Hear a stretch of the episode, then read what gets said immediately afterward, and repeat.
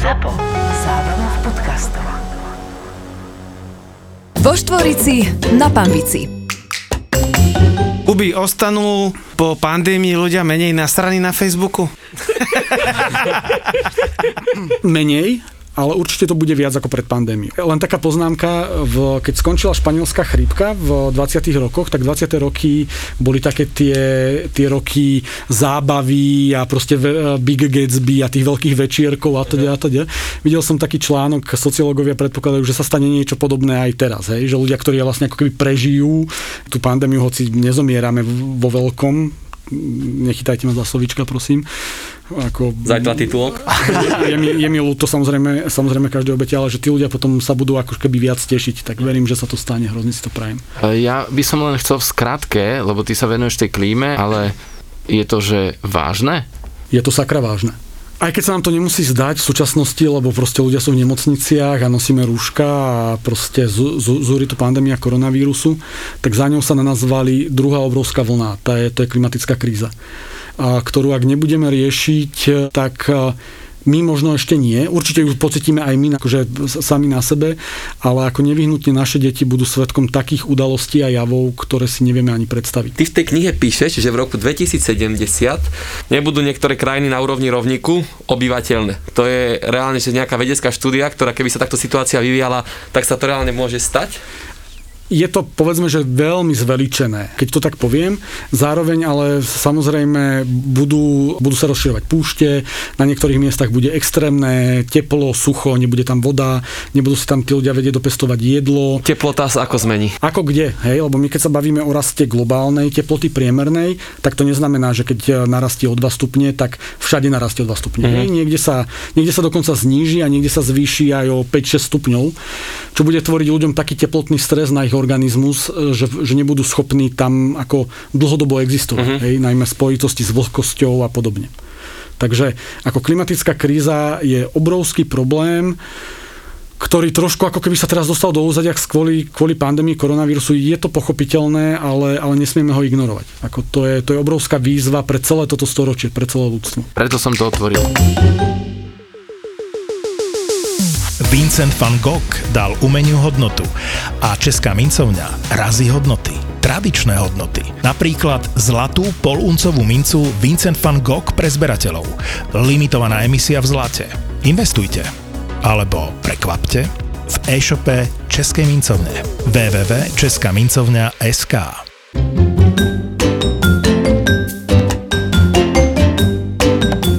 Vo Štvorici na Pambici.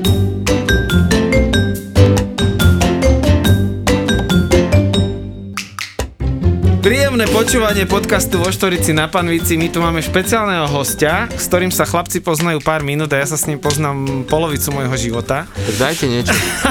No a teraz vám poviem, je to Jakub Filo, zástupca šéf-redaktorky SME. No a my sa poznáme 20 rokov a poznáme sa na základe toho, že sme robili animátorov eh, v detských táboroch, to znamená naozaj sme si prežili veľa nočných hier a proste srandy a všetkého. Ale toto je prvý človek, ktorému som ja hral stužkou, chlapci moji. A to som hral stužkou, že všetci prídu na autách, vyniesú aparatúry a ja som sa sem doviezol autobusom s CDčkami a hral som jeho stužkovú a potom tento človek ja pozerám, že, že vždycky mal to nadanie veľa rozprávať a tak sofistikovane a potom zrazu pozerám, že sa dal na novinárčinu, ako som sa dal ja. No o to radšej som tu, že, že tu Kupko sedí a že sa s chlapcami aj takto svítala. Čaute všetci. No tvoja Instagramová fotka je trošku iná, ja som si ťa trošku inak predstavoval. No ona už je trochu staršia, no. A už máš dlho, už máš dlho rúžový melír? Á, vieš čo, to tak prichádza, vieš, vekom. čím, čím je človek starší, tak tým, tým musí byť extravagantnejší. No tak vyťahni na, na Miroslava nie, niečo z tej minulosti táborovej, lebo on je taký... Koľko, koľko vtedy bral Miro za stužkovú? Nie, to není podstatné. Je, to zajímavé. To nie, tie 15 mňa zaujímajú, že čo tam... Vieš, čo My to... sme boli vtedy veľmi slušní. Presne tak, kámo, 20 rokov dozadu, 2001 bolo to náročné, tak e, vieš, to je také, že z tých táborov sa na jednej strane, akože keď sedíme v krčme, tak by sme dokázali rozprávať akože hodiny a hodiny, ale zase to je taký, taká uzavretá komunita, vieš. Vyťahni iba nejaký to... highlight. Úplne najväčší. Fúha, no rozmýšľam. No tak, ako ja mám pocit, Miro, že ty sa práve cez tie tábory tak tej hudbe, ako Áno, tam áno. začal venovať, tam, tam si to začal hrávať, váliť, to boli vždycky party, ja som potom vždycky za ním prišiel, že či ma na chvíľku nepustí k tým svojim mixom. a začal som tam púšťať nejaké debiliny. Takže... Takže tam si získaval fanbase, Tak hej? nie, to bolo proste obdobie, že kde sa nedalo inde hrávať a my sme tam mávali, ja neviem, 150-200 detí, čo je už dneska regulérny klub.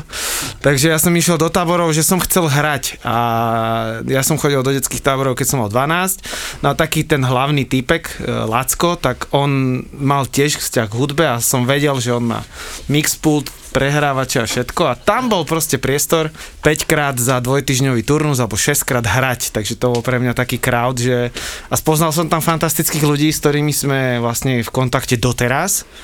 No. A to je proste tábor bol taký, že ak keby sme sa videli, že včera, vieš, my sme zažili proste strašné veci, sme sa x rokov stretávali, potom sa tie naše cesty rozišli, ale Doteraz s viacerými ľuďmi vlastne Úplne. sme v nejakom spôsobe kontakte, aspoň v tom, že o sebe vieme a boli to veľmi intenzívne vzťahy, tak akože v tomto bolo, v tomto bolo vynikajúce. Ty chodíš Jakub na jeho party?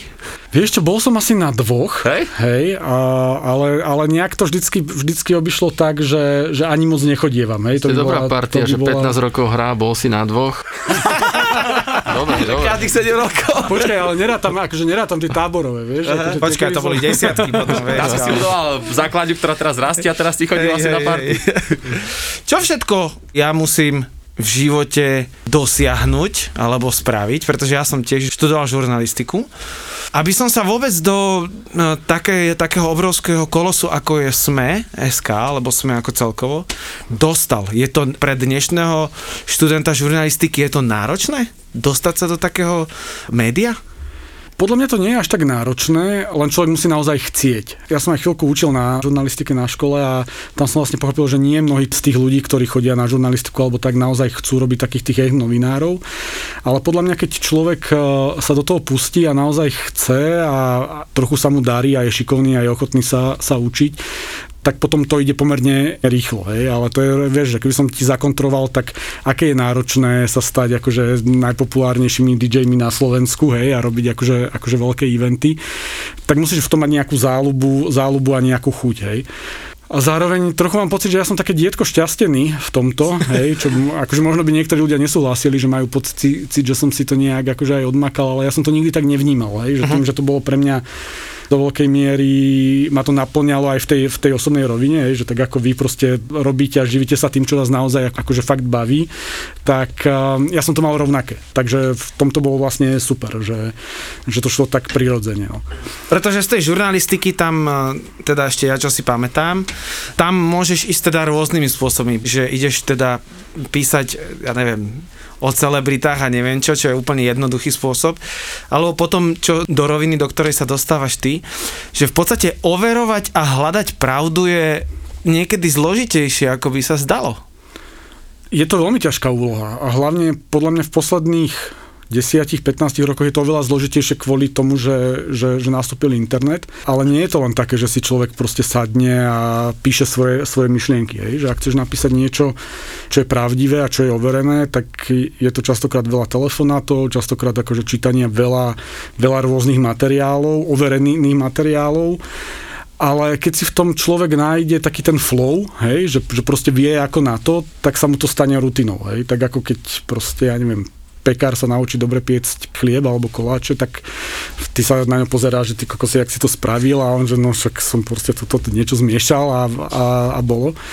Takže tá práca tak nejak, ak sa ti stane koničkom, tak to ide, ide, ide jednoducho. Ale hľadanie pravdy nie je jednoduché. Ty sa venuješ vlastne témam rôznym, ekonomika, vakcíny, politika, klíma a tak ďalej. A tie smery jednotlivé, to ti tak prišlo samo, že si sa do toho chcel začať hrabať, lebo si chcel, alebo, lebo väčšina je tak, že je špecifikácia na jednu tému a tej sa venujú, hej, ale ty si fakt, že všestranný. klíma, politika, teraz akože veľa vakcíny, nejaký, ako povedzme, že extrémizmus, alebo také tie, tie ľudskoprávne veci. Časť z toho vychádza z toho osobného, hej, no proste... Presvedčenie ako keby, hej? Hej, no Aha. asi, asi ani vy by ste nehrali niečo, čo vám ide ľudsky proti srsti, hoci by ste to asi vedeli, hej, tak, tak to je rovnaké ako u nás, že, že vedel by som napísať, nechcem povedať, že akúkoľvek tému, to určite nie, ale mnoho tém, ale niektoré mám radšej, hej, a to je dôležité v tej novinárčine, že keď máš nejaké témy rád, lebo sú pre niečo pre teba dôležité, tak ti idú, idú ľahšie, hej. Napríklad pri tej klíme, ako naozaj veľa, veľa riešim to, že, že si naozaj myslím, že to je problém a treba ho riešiť. Povedzme pri tých hoaxoch, ktoré sa týkajú vakcín alebo aj iných vecí, tak naozaj to je o tom, že ja proste nemám rád, keď niekto klame, hej, alebo si vymýšľa nejakú falošnú nú realitu a mňa to až tak akože ľudský hnevá, hej, že, Aha, že, že proste to čítam a si hovorím, že sakra, že veď to tak nie je, hej, a vtedy sa vlastne naštartuje človek a si povie, že no tak musím to nejak proste u, uviezť na správnu mieru. Keď prídeš na návštevu niekde, kde je rodina, kamoši a teraz sa tam preberajú vždycky niektorá z týchto tém a teraz ty vieš tú pravdu, máš o 90% viac informácií ako všetci, ale nechceš iba aj do toho skákať ani presvedčať ich o pravde, aby si nebol najmudrejší, tak čo tam proste sedíš ticho a Ono, vieš, ty vieš, že vieš pravdu, ale nechceš sa tam proste hádať, lebo je to. Počkaj, ale Kubo bol vždy taký kámo, že ja si pamätám, že do noci sme sa, že do tretej rozprávali, pokiaľ sa pravda nepovedala, že to boli, že my sme mali poradu ešte, keď sme chodili teda na tie v tábory a to, že do tretej svoju pravdu, ale nakoniec sa to vydiskutovalo a to s Kubo bol vždy taký, že proste... Toto skočí ako ženy, že ako chceš. Nie, nie, nie, nie, nie, nie, Nie, išiel ako- proste, on išiel k smerom k pravde vždy. Áno, to hej, ale tiež mám niekedy problém s tým, že že viem do tej debaty vstúpiť veľmi emočne a s tým sa snažím akože veľmi pracovať, aby, aby som neprenášal do toho nejaký hnev alebo zlosť. Pri tých stretnutiach, o ktorých ty hovoríš, tak ja si musím zaklopať, teraz si klopem na hlavu, že chvála Bohu sa pohybujem medzi ľuďmi, ktorými sme na rovnakej vlne, hej, ako keby. Takže málo kedy sa mi stáva to, že by som ich musel nevyhnutne o niečom presviečať. Skôr to je také, že sa ma ľudia pýtajú, lebo mám tých informácií viac, veď s nimi, s nimi pracujem. Ale niekedy si rád, že si iba s kamošmi a nemusíš riešiť nič, hej? takže radšej, mm. radšej, ja neviem, sa bavíte... Že či svetlé pivo alebo tmavé pivo. Presne, presne tak. Je to niekedy ťažké sa naučiť, že kedy oddeliť to pracovné a to osobné. Hej? Že častokrát sa mi stáva, že sa prepnem do tej polohy novinára a proste idem, idem a potom človek musí tak trošku zatiahnuť ručnú brzdu. No. Ja keď som bol malý chlapec, mňa môj starý otec brával do krčmy a vždycky mi povedal, že on si ide zobrať pivo a ja som zobral teda kofolu a buď som zobral taký malý čbánik, alebo mi e, krčmar dal. No a keď som tam prišiel, vždycky vlastne to bolo o tom, že si sa zarozprával a teraz nechcem nikoho uraziť, ale vždycky to bolo, že tam prišla nejaká skupina, ktorá ako keby proste nadávala systémovo, že pozerala správy a neviem čo. A ja mám teraz taký pocit, že, že teraz, jak ľudia nemôžu proste chodiť von a reflektovať všetky tie svoje názory, ktoré ostali len v určitom kruhu, tak sa stali akože sociálne siete takou Bojovým polom. No hej, mm. presne tak. Chodíš tam ventilovať proste to nenávisť. Proste máš aj ty ten pocit, že z toho priestoru, v ktorom teraz nemôžeme byť, sa tie sociálne siete vlastne stali tým takým útočiskom. Úplne, ako úplne definitívne. Hej? A to je vlastne ako ich veľká nevýhoda. Tie sociálne siete sú vlastne že úžasná vec. Hej? Pomáhajú nám byť v kontakte s ľuďmi, organizovať sa, zdieľať hudbu, myšlienky a teda. Ale presne v porovnaní s tou minulosťou, hej, keď povieš, že ťa, ťa tvoj starý otec brával do krčmy, tak vtedy tí ľudia sa, aj keď ve- verili hlúpostiam, alebo proste boli na, na, nasratí, alebo pardon, nahnevaní, alebo... Tu môžeš. Alebo, niečo, hej, dobre. tak to bolo v takých uzavretých kruhoch. Hej, a zrazu dostali nástroj, kde môžu celú túto svoju zlosť a, a častokrát založenú na veľmi nepravdivých informáciách proste kričať do sveta. A to sa deje. A to je proste obrovská tragédia. Hej? A máš pravdu aj v tom, že dokonca to ešte asi zvýraznila pandémia. Ľudia sú nahnevaní prirodzene, lebo žijú v pod veľkým stresom, hnevajú ich opatrenia, hnevajú ich to, že nemôžu žiť ako žili dovtedy. Mnohí z nich prišli o prácu, mnohí z nich žijú zo veľa menej, menej peňazí, je to ako keby reálny problém, ale zároveň majú obrovský priestor, kde to môžu bezbreho ventilovať. A tam je trochu ako keby riziko tý, tých sociálnych sietí, že tam vlastne neexistuje žiaden nástroj na to, keď im niekto povie, že hop, už nepíš, hej, alebo hop, napíš to, až keď si to premyslíš, alebo, mm. alebo overíš nejaké informácie, alebo dačo. To je, to je Keď mu niečo napíše, že ho iba naštartuješ. Ma- Á, ma- Áno, Iba ho Moji naštartuješ. bratranci píšu máme, že ešte raz som dačo komentuješ, tak si ťa odstraňujem z priateľov. No, lebo, vieš, starý človek nechápe, aký to má zásah. Vieš, mladý vidí, že tam je dosah 2000, keď dáš komentár, alebo vieš, že algoritmus ti to háže, že Janka komentovala, ale starý človek si myslí, že to píše medzi piatich ľudí. Mňa trošku niekedy vytáčajú titulky novín, lebo bol taký titulok v č- novinách, alebo teda na nete, v- že nejaká portugalská sestrička, teraz neviem, či zomrela, alebo niečo po očkovaní. A ja sa pýtam, na čo je toto dobré, keď všetci vieme, že tá sestrička, aj keď to ešte nebolo uvedené, ale vieme, že mala nejaký iný problém a s tým očkovaním to nemalo nič spoločné. A toto Vieš bolo... Milan, ale málo. Keď španielská chrípka bola, všetci, čo sa zaočkovali, zomreli. Nakoniec. hej, nakoniec. Hej, no, tak To nie je úplne klamlivý A vieš, a toto, ne, a toto bolo, že médium, to bolo, že TV noviny. Hej, čiže to nebola, že nejaká, nejaká blbosť. A podľa mňa toto tiež prilieva do ohňa, že na čo? Ono to je trochu ako keby taká tá nezávidenia hodná úloha médií, hej? lebo my samozrejme musíme informovať aj o udalostiach, ktoré povedzme akože nesúhlasia s tým, čo si myslíme. Hej? Ako naozaj sa stali prípady, že niekto dostal vakcínu a potom ako dostal vakcínu, zomrel. Hej? To, je, to je fakt. Ale teraz, keď niekto spraví takýto titulok, keď si človek prečíta len ten titulok, tak nedostane to vysvetlenie. No a to je ten problém. Presne že máš ľudia, tom. že, že ľudia čítajú len titulky. Väčšinou. Hej. Áno, áno. A to im stačí, sorry, to im stačí na to, aby hneď, a vidíte, a už bum, bum, bum. Presne bol prípad v Norsku, o, asi pred, pred týždňom alebo týždňom a pol vyšla tá, tá správa, že, že presne po, po, po vakcínach sa objavili prípady, kedy zomreli nejakí ľudia. Ale tam to bolo o tom, že oni vakcinovali ľudí, ktorí mali 85 až 90 rokov a viac. A tam, tam sa naozaj potom následne preukázalo, že tí ľudia zomreli na iné dôvody. My sme napríklad v Smečku o tom písali článok, kde sme práve vysvetľovali celý ten mechanizmus, čo, čo sa tam udialo. Žiaľ, už nevieme byť zodpovední za to, že si človek prečíta len dve vety a z toho si spraví záver. To je to ťažké na tej pravde, hej? Že, že ako si sa pýtal na začiatku, Mirec, že, že vysvetľovať pravdu a hovoriť pravdu je proste otrocká práca, lebo ju musíš, je veľmi komplikovanejšia ako nejaká lož alebo nejaká skratkovitá informácia. Musíš ju opakovať, hej, lebo človek si častokrát prečíta iba ten titulok a už si spraví, spraví nejaký záver. No ale čo nám iné zostáva tým médiám, hej? Proste ho, hovoriť, hovoriť, hovoriť. Áno, ale to možno- je, to je možno- zárobkové médium, ono musí napísať ten titulok tak, aby tam bol ten, ten clickbait, vieš, to zase musíš chápať. Do, ja to chápem, ale ten titulok sa dá podľa mňa napísať, veď vy novinári, hlavne teda tí, čo s, ktorých poznáme a evidujeme vás ako naozaj profikov, lebo inak by ste neboli profici, keby ste to nevedeli robiť, že, že ten titulok sa podľa mňa dá napísať aj tak, aby to bol fakt, aby to bola pravda a aby ten človek, ktorý je možno váhavý voči napríklad konkrétne vakcíne, aby ho to neprelialo na tú opačnú stranu, ten jeho názor. Skôr aby to bolo o tom, že aha, niečo sa stalo, ale pozriem si, Ja si že... myslím, že je to aj rýchlosťou doby, že máš proste toľko informácií, že proste to chceš celé rýchlo prelúskať, lebo vieš, že máš ešte pred sebou 5-6 médií, voľa kedy si mal noviny, mal si pred sebou dvoje noviny a vedel si, že OK, keď nedostanem niekde A, tak tu dostanem B a keď som sa k tomu chcel vrátiť, tak si sa rýchlo vrátil k tým novinám. Ale vieš, že teraz máš také médium, také, také, také a ľudia proste nemajú čas a chcú byť Ako tá vlastne záplava- rýchlo. Ty máš pravdu s tým titulkom, hej, že tie zodpovedné médiá by mali nejakým spôsobom tie informácie podávať tak, aby nemiatli a neklamali toho čitateľa, ale presne, no, tam je tak veľa faktorov, jedna vec je rýchlosť, druhá vec je samozrejme, že tie médiá samostatné sú na nejakom trhu, hej, a súťažia o pozornosť toho čitateľa. Častokrát zvažuješ to, že ty, ak nepredáš cez titulok svoj článok, tak nikto si neprečíta tie podstatné informácie, ktoré v tom článku sú a niekedy, niekedy prestrelíš. Nehovorím, že to je správne a vôbec to nechcem ako keby obhajovať, ale je to proste dennodenné rozhodovanie.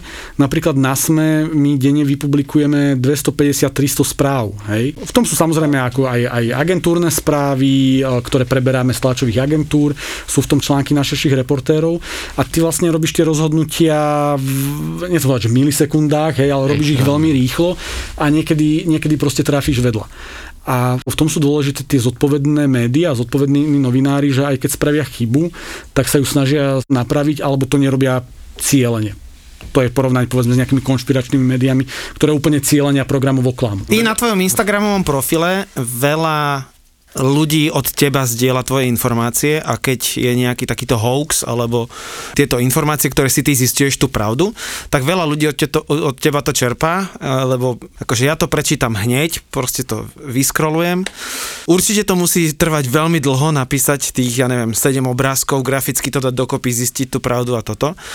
Ale že prečo hoaxy vznikajú?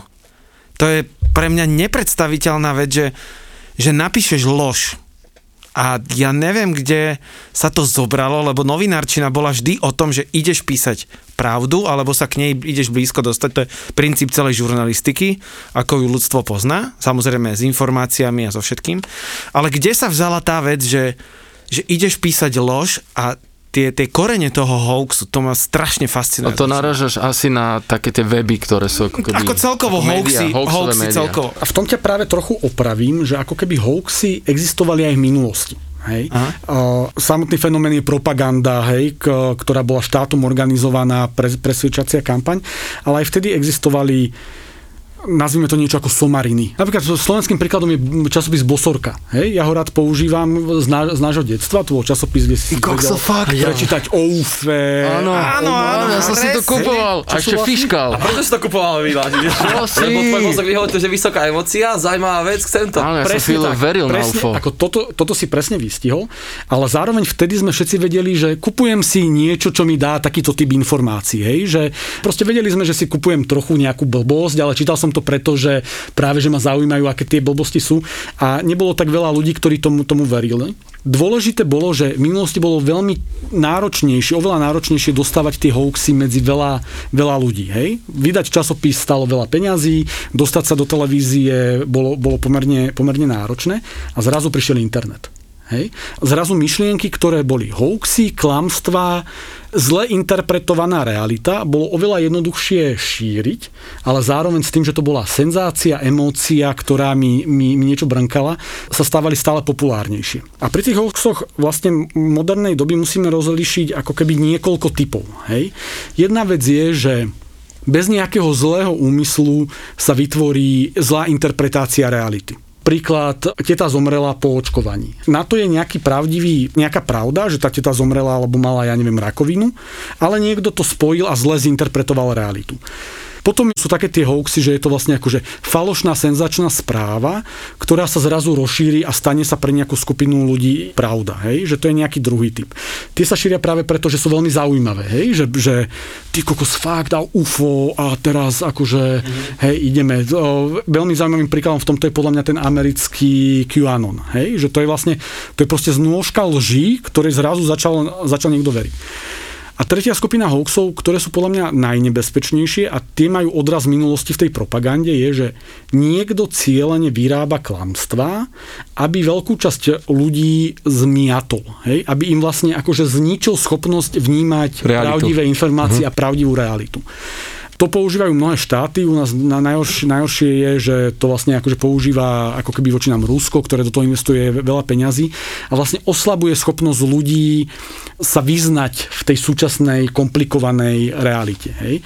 A potom vlastne ten chaos v ľudských hlavách využíva na presadzovanie nejakých svojich záujmov ten internet veľmi zjednodušil šírenie akéhokoľvek typu hoaxov, lží a klamstiev a tým, že tí ľudia vlastne zrazu sú zaplavení množstvom informácií nemajú schopnosť si vedieť vybrať tie pravdivé naši rodičia majú vol na, na Facebooku, hej, kde proste ako objaví sa im tam niečo z osme, objaví sa im tam niečo, ja neviem, z nového času, kde už začíname ísť do tej akože senzácie, neviem čo.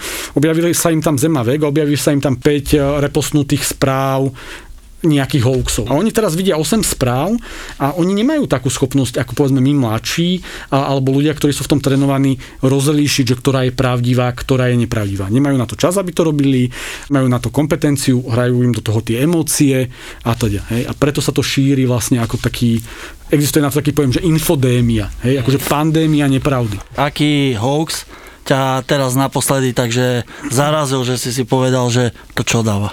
Veľmi ma šokujú hoaxy o, o čipovaní a ovládaní ľudí. ale to je aspoň sranda, vieš. No hej, je Počkaj, a to to nie, sranda. a to nie je pravda, toto? ja som to videl, že Bill Gates. Hej, hej, ale proste, ako veľmi by ma zaujímal ako keby s- svet človeka, ktorý žije v tom, že niekto mu cez malú ihlu vloží čip do, do tela, niekto mu cez nejakú 5G sieť ho bude ovládať a zjavne to bude robiť Bill Gates a, a, a, a ja sa len spýtam, že ale prečo by to robil? Akože prečo? Hej, že, že, že vlastne akože čo je tým dôvodom, aby ma niekto ovládal? A potom tá nadstavba je, že veď každý z nás nosí pri sebe mobil ako výkonný počítač, ktorý má čip, cez ktorý následuje Google, cez ktorý nasleduje Facebook. Tí ľudia, ktorí rozprávajú, že nás budú ovládať alebo budú od nás ťahať informácie, majú verejné profily na Facebooku a ten Facebook o nich všetko vie, hej, že to nedáva zmysel tomto je proste je fascinujúce a presne častokrát sa zastavím, že, že prečo? A snažím sa rozmýšľať nad tým, že ako vlastne ľudia sa dostali do toho stavu, že tomuto veria. Vo Štvorici na Pambici. V Amerike bolo malé dieťa a začal ho hryzť pes. A ľudia iba pozerali, ale jeden proste videl, že ho hryze, tak chytil toho psa, proste ho zabil, zobral ho preč, dieťa išlo do nemocnice a prišla reportérka a povedala, že tak vy ste zachránili to dieťa, teda, každý by to asi zrobil, normálny človek by to zrobil, nie? Aha, aha. A vy nie ste tu odtiaľ však? Že nie, nie, nie, že, že ja som zo Sávskej Arábie. Aha, dobre, tak napíšeme článok, že ste akože hrdina. Napísali článok a titulok. Radikálny islamista v parku brutálne zavraždil psa. Vieš, akože je to pravda, stalo sa to, ale to je presne tým, že je to pravda, ale nedotiahnutá do konca. To je tá chyba tej interpretácie. Že existuje hrozne veľa správ, ktoré majú faktický základ, hej, ale niekto vlastne im dá veľmi nesprávnu interpretáciu. A to sú už veľmi, veľmi také otiene, to by sme mohli mať, že stovky modelových príkladov, kedy aj tie médiá, ktoré si hovoria, že sú povedzme zodpovedné a tak ďalej, tak sa im podarí zle zinterpretovať informáciu. Problém je, keď to niekto robí, robí vedome. Hej. To, to, čo si povedal ako príklad, vyslovene vyzeralo, že ako niekto mal nejakú škatulku videnia sveta a do toho si napasoval tú informáciu. A aké sú pokuty vlastne za to? Alebo ak sa toto pokutuje? Oh, je to komplikovanejšie. V zásade televízie rozhlas rieši Rada pre vysielanie a retransmisiu, kde ich môžu pokutovať za falošné správy. Lietajú tam pokuty rádovo v tisícoch eur, ale neviem tú škálu a oni majú oveľa prísnejšie pravidlá na to, čo môžu a nemôžu vysielať, ako by mali a, a nemali. Printové médiá, teda tie, ktoré vychádzajú normálne ako tlačené, majú niečo, čo, čo sa volá ako tlačová rada, ale nemá to také záväzné, záväzné pravidlá. Tlačová rada len môže povedať, že fuj, fuj, to ste spravili zle. No a onlineové médiá v podstate nemajú žiadneho regulátora. Na online môžeš písať a publikovať hoci čo, hoci akú lož, hej, a nie si za to postihnutelný. Si, si za to postihnutelný potom trestným zákonom a, a tak ďalej, ale to už je úplne iný segment. Hej. Smečko dostalo dáku pokutu, takedy? Printové médium môže dostať tak, že si niekto od neho vysúdi, teda my by sme napísali od niekom nejakú nepravdu alebo zle interpretovanú vec, alebo aj hoď aj pravdu, ale on má pocit, že mu to zasiahlo do jeho práv, môže nás, nás zažalovať e, na súd, to trvá niekoľko rokov a potom dostane pokutu. Áno, platili sme aj my, my pokuty. Konkrétnym ľuďom, že nebolo niečo úplne... Áno, ale väčšinou to bolo, že po rokoch súdnych sporov a tak ďalej a zväčša išlo o to, že sme mali zle vyargumentované nejaké tvrdenia. Nedostatočne. Z čoho žije taký dezinformačný web? Zo všetkého. OK, majú nejakého sponzora, alebo majú za sebou... Z čoho? Hm? Lebo ten taký, taký čávo badateľ, myslím. Áno, bádateľ. Je jeho ro, Rostas? Či a to, Rostas je Zemavek. Alebo ta, nejaký tento Aj človek. Facebook inak teraz. A hej, a teraz akože, no nevyzerá, že by mal nejaké veľké love, že by to mohol ťahať, alebo tomu to nerozumiem. Ako určite tam má, má nejaký obrad z toho, že predáva ten časopis, lebo Zemavek vychádza, Aha, to je časopis. Zemavek vychádza normálne ako tlačený. Takže to je špecifický prípad, on zjavne sa mu tam podarí dostať raz za čas nejakú reklamu. Samozrejme na, na online fungujú také tie klasické Google reklamy, hej, že ty si tam dáš nejaké banerové okno a cez Google za to dostávaš peniaze. Je to podobné ako na YouTube napríklad, hej, hm. že ani vlastne moc nevieš ovplyvniť, aký typ reklamy sa ti tá, tam zobrazuje.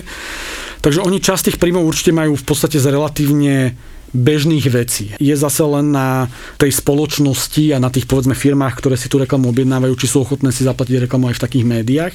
Je veľa zodpovedných firiem, ktoré to z rôznych dôvodov nerobia. Stále častejšie sa hovorí, že mnohé z týchto konšpiračných médií a takých veľkých sú financované zo zahraničia. Ja som tu už spomínal napríklad to Rusko, ktoré do toho ako investuje obrovské peniaze. Zatiaľ na Slovensku sa nepodarilo ako keby dokázať tie finančné toky, ale v mnohých iných krajinách, v Česku, v Taliansku sú jasne zdokladované toky, kedy prúdia ruské peniaze napríklad do takýchto médií. ale konšpiračné informácie môže riešiť aj niekto, lebo to vyhovuje jeho záujmom. Hej? Že niekto má veľa peňazí a chce niečo Hej, hej, ne- nenudí spraviť, tak dáva tým médiám peniaze.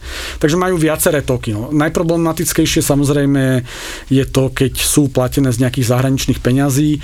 Zatiaľ stále platí, že na Slovensku sa to úplne nedokázalo. Tie indície existujú a preto nechcem to povedať, že sú na Slovensku platené zo zahraničných peňazí, lebo presne to by som už trochu akože posúval tú, tú realitu, ale existujú veľké náznaky, že áno a verím, že zodpovedné orgány sa to snažia preveriť hej, keď to tak poviem. Kuby, ty overuješ, ako som už povedal na vlastne Instagrame, pravdu, ak dávaš k tomu e, svoje pragmatické vysvetlenia, ktoré sú vlastne overené, zdokladované, proste majú zdroje. Pre priemerného človeka, ktorý si nájde e, nejakú informáciu, ktorá je taká, že nevieš, či to je pravda alebo lož, aký je, myslíš si, že spôsob pre človeka, alebo čo je taký spôsob, ako overiť pravdu. Čo sú také tie kroky, ktoré by si človeku povedal, že áno, túto informáciu si chcem overiť a chcem to spraviť teraz. Ako to má spraviť a čo by si ty povedal, že ako to urobiť? Veľmi dobrá otázka, neexistuje na ňu jednoduchá odpoveď. Hej. Preto sa to pýtam, kámo. Jasné, jasné. Teraz sa ukáž. Tá odpoveď nie je jednoduchá preto, že keby som povedal teraz niekoľko poučiek, tak aj ľudia, ktorí veria konšpiráciám, by mohli jednoducho povedať, že vedia, ja ich robím. Jednou z tých poučiek je čítajte dôveryhodných ľudí. Hej? Ale keď poviem takúto poučku, tak aj ten človek, ktorý číta konšpirácie, si povie, že veď pre mňa ten Rostás napríklad je dôveryhodný človek. Takže preto to úplne nefunguje. Hej? Alebo poviem, že, že snažte sa nájsť nezávislé informácie a nezávislé zdroje na webe. Hej? A oni si povedia, že no veď ale pre mňa ten zemavek alebo ten bádateľ je tá nezávislá informácia. Hej? Oni to navyše veľmi umne si vypracovali tú, tú technológiu, že tie informácie produkujú tak, že vyzerajú ako hodnoverné. Hej? Že častokrát tam uvedú nejaký zdroj a, teda a teda. V zásade ja na to poviem, a je to trošku také skosnatele, také, také starootcovské, hej, že, že dôverujte tradičným médiám, ktoré vlastne sú celé postavené na princípe toho, že chcú hovoriť pravdu. Hej. Niekedy sa im to samozrejme nepodarí, ale celkovo sa, sa o to snažia. Vždy je dôležité sa oprieť ako keby o vedu. Takže hľadať, eh, hľadať vedecké štúdie, vedecké informácie, hľadať veci, ktoré majú zdroje. Častokrát sa ľudia oprú o nejaký článok, článok, ktorý nie je podpísaný hej, a považujú ho za pravdu. Hej, lebo niekto ho takto napísal, ani sa pod to nepodpísal a už sa šíri hoax.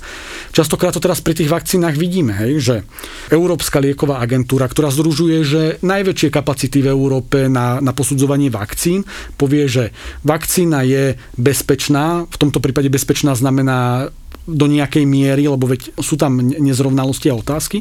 A potom sa šíri na Slovensku video jedného doktora, Hej? A on je doktor, on má titul, on má, on má za sebou publikačnú činnosť. Ale je jeden, ktorý vlastne ako cez nejaký falošný konštrukt rozpráva, že tá vakcína je nebezpečná. A teraz ako, prečo by sme my mali veriť absolútne jednému doktorovi a neveriť stovkám iných? Tí ľudia, ktorí veria tým konšpiráciám, povedia, že vedia, on je doktor. On je najvyššie kritický doktor, hej. Ľudia, ktorí sú kritickí, ktorí idú proti, proti mainstreamu, ktorí sú tí, tí rebeli, sú vždy trošku sympatickejší, ako keby v ponímaní.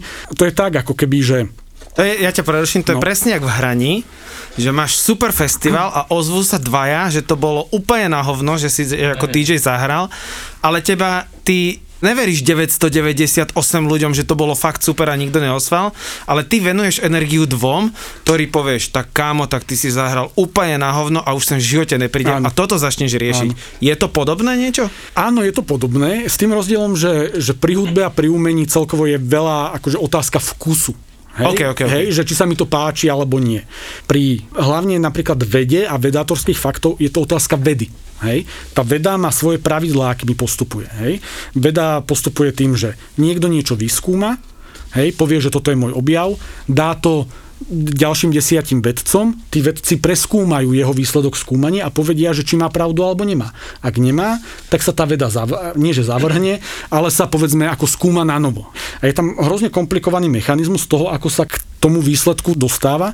A to, keď dneska napríklad pri vakcíne niekto tvrdí, že vakcína je, je bezpečná, to nie je preto, že sa urobila jedna štúdia. To sú ako desiatky rokov výskumov, ktoré na seba nadvezovali, posudzovali sa, overovali sa a teda a teda. A potom príde niekto a povie, že oni nemajú pravdu. Hej? A ty sa len akože chytáš za hlavu, že, že ale prečo? Títo ľudia nám tu povedali, že za stovky rokov skúmania, bádania, overovania, pokusov zlyhaní, hej, veď zase musíme pripustiť, že v tej vede sa dejú aj, aj veci, ktoré sa nepodarili. Hej, niekto niečo vyskúmal, myslel si, že to je super objav a potom sa po desiatich rokoch zistilo, že to tak úplne nie je. Ale celý ten mechanizmus je vlastne nastavený na to, aby sa tieto momenty eliminovali. Ja ešte doplním jednu vec a to je negoogliť. Lebo to je taký psychologický efekt Google, že ty keď zadaš, že je vakcína nebezpečná, tak ti algoritmus vyhodí články vakcína nebezpečná, vakcína nebezpečná a všetky o tom. Keď dáš, že je vakcína bezpečná, tak ti vyhodí vakcína bezpečná, vakcína bezpečná. Čiže on vždycky ti nájde to, čo hľadaš a je mu úplne jedno, že kde je pravda. To, to budeme dávať jak jingle pred každým podcastom. Ktorý? Toto, čo si povedal. Ja, no musíš googliť to, čo, lebo čo hľadaš, nájdeš, nie? Však to je vždycky tak. Proste ti to vyhodí články o všetko. Kubo, ja troška odbočím. Ak môžeš O to sa ho povedať, nepýtaj, to sme sa radi sa pýtať. ale ja sa o to chcem opýtať. To tak nie. to nátoruj. Hrávaš futbal? Nie, nie. Uh, skôr ma zaujíma uh, to, čo Milan uh, vravel o tých nadpisoch, že novinári píšu proste nafúknú vec. Takže ako je na Slovensku vyplácaná väčšina novinárov? Že či majú nejaký fixný plat, alebo nejaké prémie za, dajme tomu, keď majú v daný mesiac nejakú väčšiu čitateľnosť. My Na... máme smečku 3200, no pokračuj. No fú, a Nie, Za dva mesiace. to by som veľmi prijal uh, väčšine mojich kolegov. Je to hrozne rôzne. Hej. Uh, veľa ľudí pracuje na klasicky trvalý pracovný pomer, kde má nejaký fixný plát, plus má nejakú pohyblivú zložku, ktorá, ja neviem, keď napíše dostatočný počet článkov, tak sa mu, mu vyplatí. Mnohí ľudia pla- pracujú na klasickú živnosť, hej, takže ja neviem, musia odovzdať nejaký objem článkov a vtedy majú svoj plat. Niektorí ľudia pracujú na honoráre, proste čo článok, to nejaký objem peňazí. V poslednej dobe sa veľa vedie diskusia, a asi tam si, si smeroval, že či novinári nemajú byť vyplácaní za nazvime to, že efektivitu ich roboty. Hej? No to že, myslím, že keď Článok niekto píše tri roky. Investigatívny napríklad. Nie, myslím, že keď dá nadpis, že niekto zomrel a otvoríš si článok a zistíš, že nikto nezomrel. My u nás sa veľmi snažíme bojovať vo, voči tomuto trendu. Určite, aspoň čo poznám médiá, také keď poviem, že sme, denníke, no, ja neviem, aktuality, tak eh, nikto nemá nastavené odmeňovanie na to, aby robil clickbaity. To ide proti princípu žurnalistiky. Samozrejme, médiá chcú mať najviac klikov, aby mali najväčšiu pozornosť, ale nepoznám prípady, že by bol človek vyplácaný podľa toho, že robí clickbaity. Tak ako sa mení ten trh v poslednom období, tak oveľa častejšie sa používa digitálne predplatné, kedy je oveľa podstatnejšie to, koľko ľudí si je ochotných zaplatiť za daný článok. A tam sa začína ako keby riešiť to, že či by vlastne človek, ten reporter nemal byť, e, nema, nemalo by byť prepojené jeho odmeňovanie to, koľko ľudí si je ochotných zaplatiť za jeho článok. Bo to je rovnaké ako s predajom proste hocičoho CD-čiek alebo, alebo muziky. No keď robíte dobrú muziku, tak si ju kupuje viac Áno, ľudí. že si autor toho. Hej? Mhm. A, áno. A, a zároveň ten človek by sa viac bol nutený identifikovať s nejakým publikom, s nejakými kon- konkrétnymi ľuďmi. Postupne sa to nejak tak akože sa o tom rozpráva, nejakým spôsobom sa to zavádza. Funguje to zatiaľ iba veľmi obmedzene. Stále platí to pravidlo, že novinár má v prvom rade spraviť dobrú prácu, doniesť dobré informácie a nemal by byť e, v tej dennej činnosti závislý od toho, že, že ako veľmi to je ekonomicky výnosné, aby ho to presne nezvádzalo k tomu robiť clickbaity a teda a teda. Ale tam niekde sa, sa bude posúvať tá, tá rovina. My potrebujeme, aby ľudia čítali naše správy, oveľa viac, aby na ne klikali, potrebujeme, aby si boli za ne ochotní zaplatiť. Z toho vieme robiť investigatívu, z toho vieme robiť reportáže, z toho vieme robiť nové štúdio a je, to je normálne, hej, že nefunguje to, že to, čo je na webe, by malo byť zadarmo. To je proste akože že, že nerozumné. Ale zatiaľ sa to stále drží v tom, že proste veď novinár eh, má nejaký plat a nie sú na ňo také tlaky, aby silou, mocou šiel robiť clickbait. Prosím? No, mám cudzie teleso v konečníku. Pozrel som sa do jeho záznamov, hovorím, a to nie je prvýkrát, pane.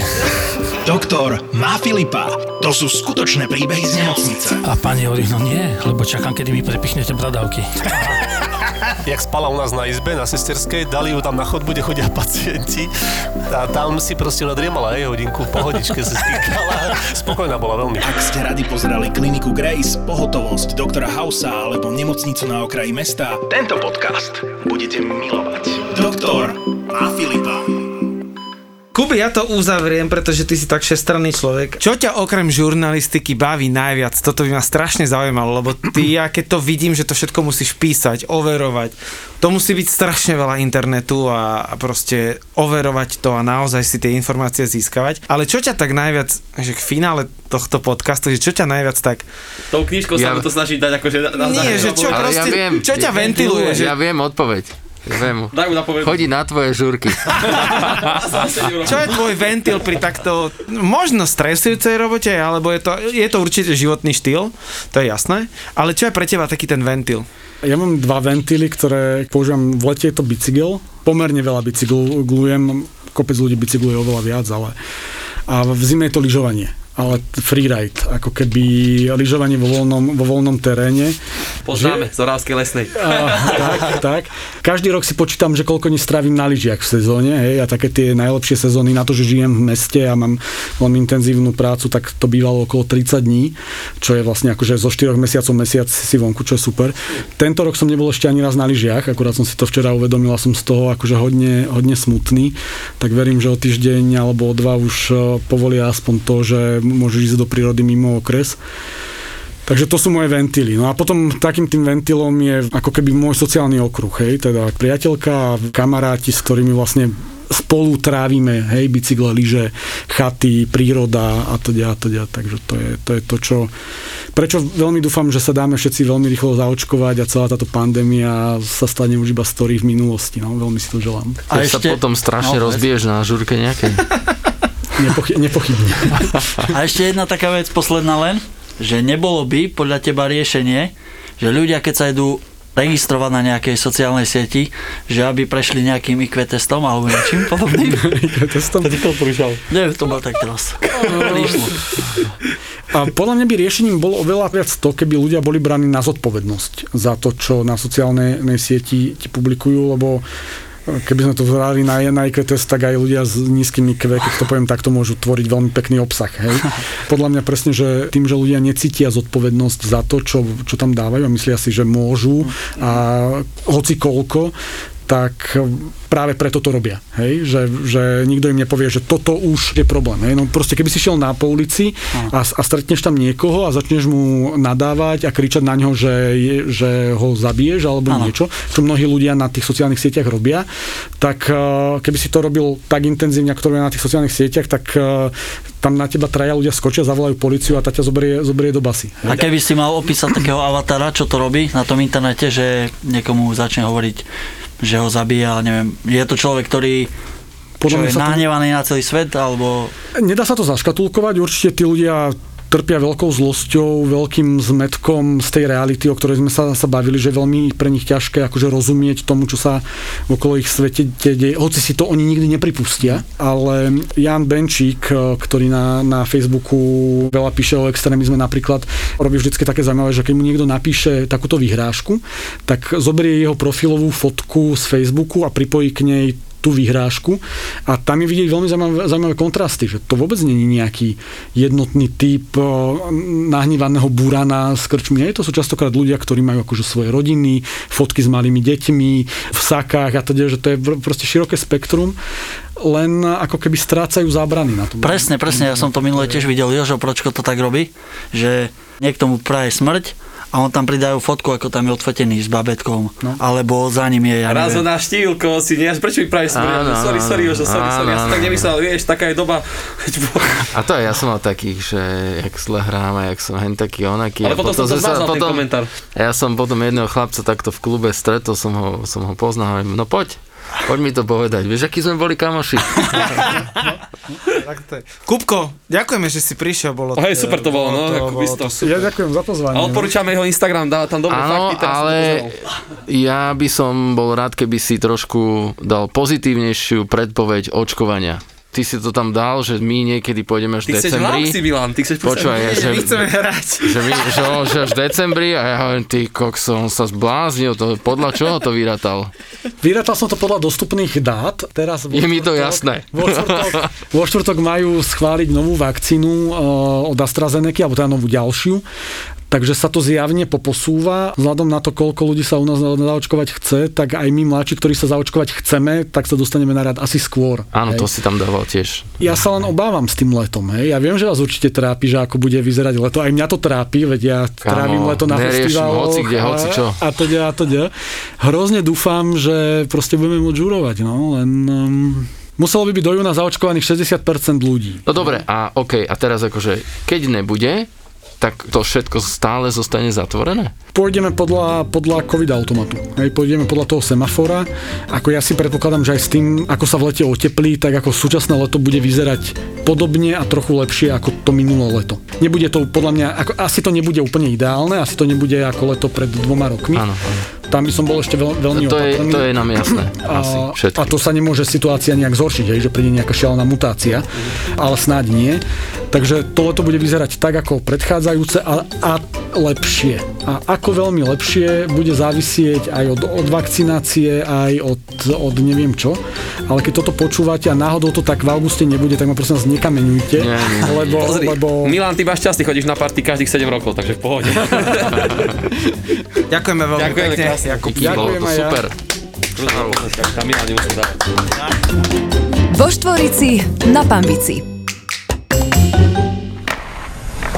Sú mužstvá, ktoré sú im na smiech. Ty hovoríš, že Arizona hra dobre? Ne, to som neřekl. Mal som pocit, že Sú hráči, ktorých nemajú v láske. předvedl, jaký to je tupej hajzel, když sundal Kučerova. Nehanební hokejoví bastardi. Boli tam nejaké sťažnosti, že málo chválime. Povedz to ty za nás. No, takým odborne, o takým odborným, no chlapci. Podcast bez lásky k blížnemu. To je debil. On, on tam tak na seba viazal eh, Cítil si tu, slyšel si tu iróniu v tom hlase? Dúfam, že si pomočí to tričko, to Oilers. vole. Podcast bez komentátorského kliše. Je fantastický a že to bol jeden z najlepších hráčov. Ja sa usmíváš, ukáže ho. Máš eh, tam kontext zvednutý. To je keď citlivý na môj kontext, keď sa hovorí o českých hokejistom. Podcast s Matušicom, Fenčákom a Tvarčikom. Počas sezóny Môže on mi to, eh, toto dať do úst? Tak to je na facku. E, najmä z pohľadu Riticha to je na facku. Nehanební hokejoví bastardi. Podcast z produkcie ZAPO. ZAPO. Zábrná v podcastovách.